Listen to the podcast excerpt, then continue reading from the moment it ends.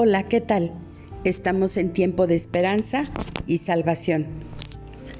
En esta hora quiero platicar contigo acerca de un tema que me llama la atención. Si has leído los evangelios y recuerdas los pasajes que están ahí escritos acerca de las personas a las cuales Jesús le hizo un milagro, todas se acercaban a Él, todas y quiero hablarte específicamente de, y, si quieres, chécalo, o sea, pero quiero hablarte específicamente de la mujer que se acerca y toca el manto de Jesús. Y Jesús dice, ah, ¿quién me tocó? He sentido que poder salió de mí. Estoy parafraseando lo que dice la palabra. Y los discípulos le dicen, pues es imposible saber quién te tocó con toda esta multitud. Y Jesús vuelve a ser muy, muy enfático, no, alguien me tocó y sentí ese poder saliendo de mí. Y saben que me llama la atención que es la mujer la que se acerca a Jesús porque era la que tenía la necesidad. Hemos leído también en la palabra de Dios que dice, la fe mueve montañas. Y ella tenía esa necesidad y esa fe tan firme en Jesús, tan firme eh, eh, estaba su pensamiento y su poder de convicción, estaba tan alto que se acerca creyendo, lo toca y ella es sanada. Fíjense, ella no tuvo fe mientras caminaba, mientras se acercaba a Jesús. Ella ya iba con la convicción de que ella iba a ser sana y que si tan solo pudiera tocar el borde del manto de Jesús, ella iba a sanar. Me llama la atención como, como ella no espera que Jesús venga, la vea y le diga, ¿quieres sanarte? Te sano no, ella va y busca.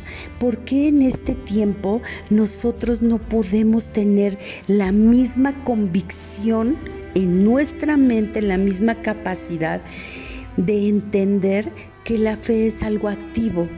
que para tener fe yo necesito acercarme a Cristo, que yo necesito acercarme, que yo necesito poner una acción a lo mejor muchas veces estaba pensando cuando decimos acércate a Dios, confía en Él, descansa en Él tu alma, tus pensamientos, tu espíritu sea renovado, hasta donde nada más son palabras que entran por nuestros oídos, pero no se quedan con una convicción en mi mente.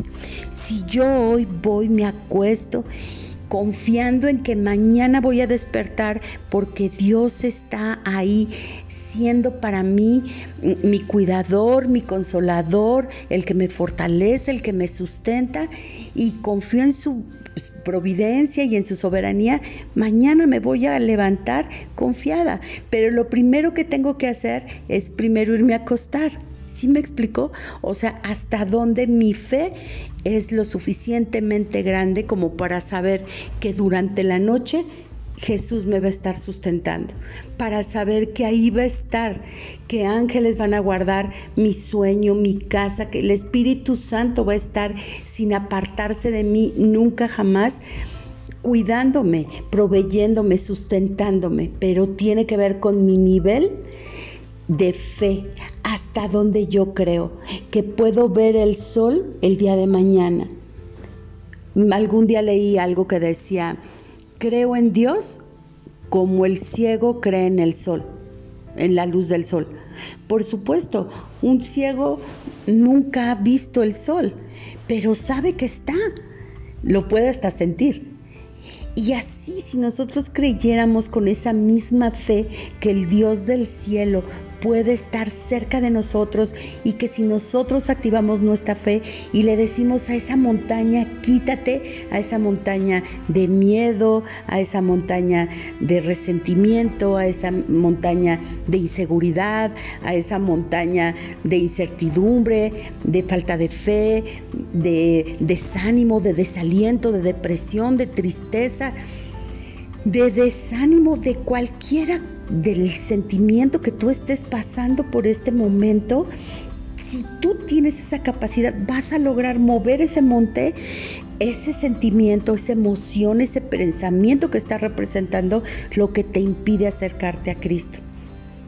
Si logras acercarte a Cristo, él va a ser el intercesor que te va a llevar delante del trono de gracia del Padre. Y el Padre tiene algo para darte, tiene una promesa, tiene una palabra de aliento, tiene su tiempo, tiene sus brazos, sus alas para confortarte. Y es el lugar donde puedes descansar segura, seguro, hermano, amigo, familia, de que Él está al pendiente de todo lo nuestro. De verdad que estos días yo levanto de verdad mi agradecimiento profundo a Dios porque sé que su Espíritu Santo ha estado en mí. Y hoy sé que todo lo que Él anteriormente trabajó conmigo acerca del temor, la angustia, eh, miedo a la escasez, miedo no a la enfermedad, pero sí miedo a la escasez, miedo a no tener, miedo a no tener trabajo. Todo eso lo trabajó conmigo el Señor. Hoy les doy mi palabra de verdad y Dios sabe que no miento, que en mi corazón no hay angustia. No estoy pensando, ¿y qué voy a hacer al 15 de mayo, 16 de mayo? No voy a tener trabajo, no voy a tener dinero. No, ¿saben por qué? Porque he aprendido a confiar en Dios y créanme que he vivido situaciones más difíciles que el coronavirus y si tú eres honesto, honesta, y te sientas a meditar y te pones a hablar con Dios y le pides que te revele, estoy segura que el Espíritu Santo va a traer a memoria que has pasado situaciones más fuertes que esta. Una pérdida. ¿Cuántas temporadas ha habido en tu vida que has perdido a un ser querido, un trabajo, una amiga, un amigo, alguien que amabas, algo que estimabas, algo que valorabas. ¿Cuántas veces has estado enfermo y sentiste que ya no había otro día para ti? Y yo creo que aquí esto se ha magnificado por todo el boom que generan las noticias y que es a nivel mundial, pero no hay nada más grande, más fuerte y más poderoso que el poder de Dios. No hay nada más fuerte y más amoroso que nos pueda sostener en sus brazos, que Dios, que su amor, que su misericordia. De verdad, en esta hora yo te invito a que puedas venir así como esa mujer a mover esa montaña que te impide acercarte a que te sane Jesucristo, que te sane de la aflicción, de la angustia, del desánimo, de todo lo que estás viviendo, que sepas que es ahí, que es el momento ahorita de venir a acercarte y decirle, Señor Jesús, aquí estoy.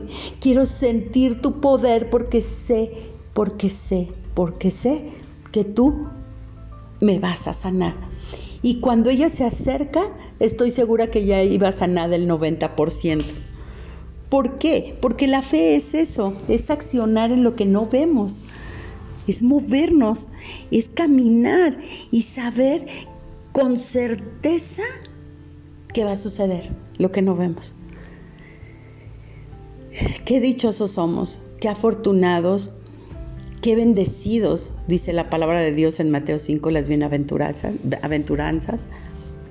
Bienaventurados los que creen, bienaventurados los que lloran, los de humilde de espíritu, bienaventurados. Bienaventurados somos porque nos movemos con fe y sabemos que las montañas que se están presentando delante de nosotros pueden ser movidas. Sí, por Dios, pero Dios quiere que yo le diga a la montaña, quítate. Cuando yo le digo a esa montaña, quítate, yo vengo y ya el, el trabajo está hecho porque es lo que Dios quiere que hagamos, que creamos que Él lo puede hacer y no hay nadie más que Él capaz de hacer todo, todo. Yo te quiero invitar que en este tiempo te acerques tanto a Dios que después de esta crisis no lo puedas dejar nunca jamás. Que lo pongas primero en todo, que después de esta crisis Él siga siendo siempre el primero en tu vida. Yo te quiero invitar que todo tu pensar, a que todo tu sentir venga delante de Dios cada mañana, cada anochecer, cada momento que lo necesites, que sientas angustia, que sientas tristeza, ven y deposita en Él, en su presencia, en sus brazos, tus sentimientos y tus pensamientos profundos. Hablar con Él te va a sanar y te va a dar libertad y te va a dar esa paz que sobrepasa todo entendimiento. Señor, en esta hora yo te doy las gracias, Padre. Gracias, Señor. Gracias, gracias porque eres bueno y eres fiel.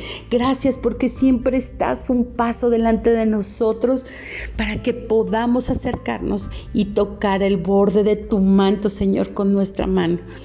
No necesitamos ir tan lejos. No vas tú kilómetros adelantados de nosotros vas un paso adelante, esperando que tengamos la fe para movernos, acercarnos, tocar el borde de tu manto y decir, he sido sanada por la fe.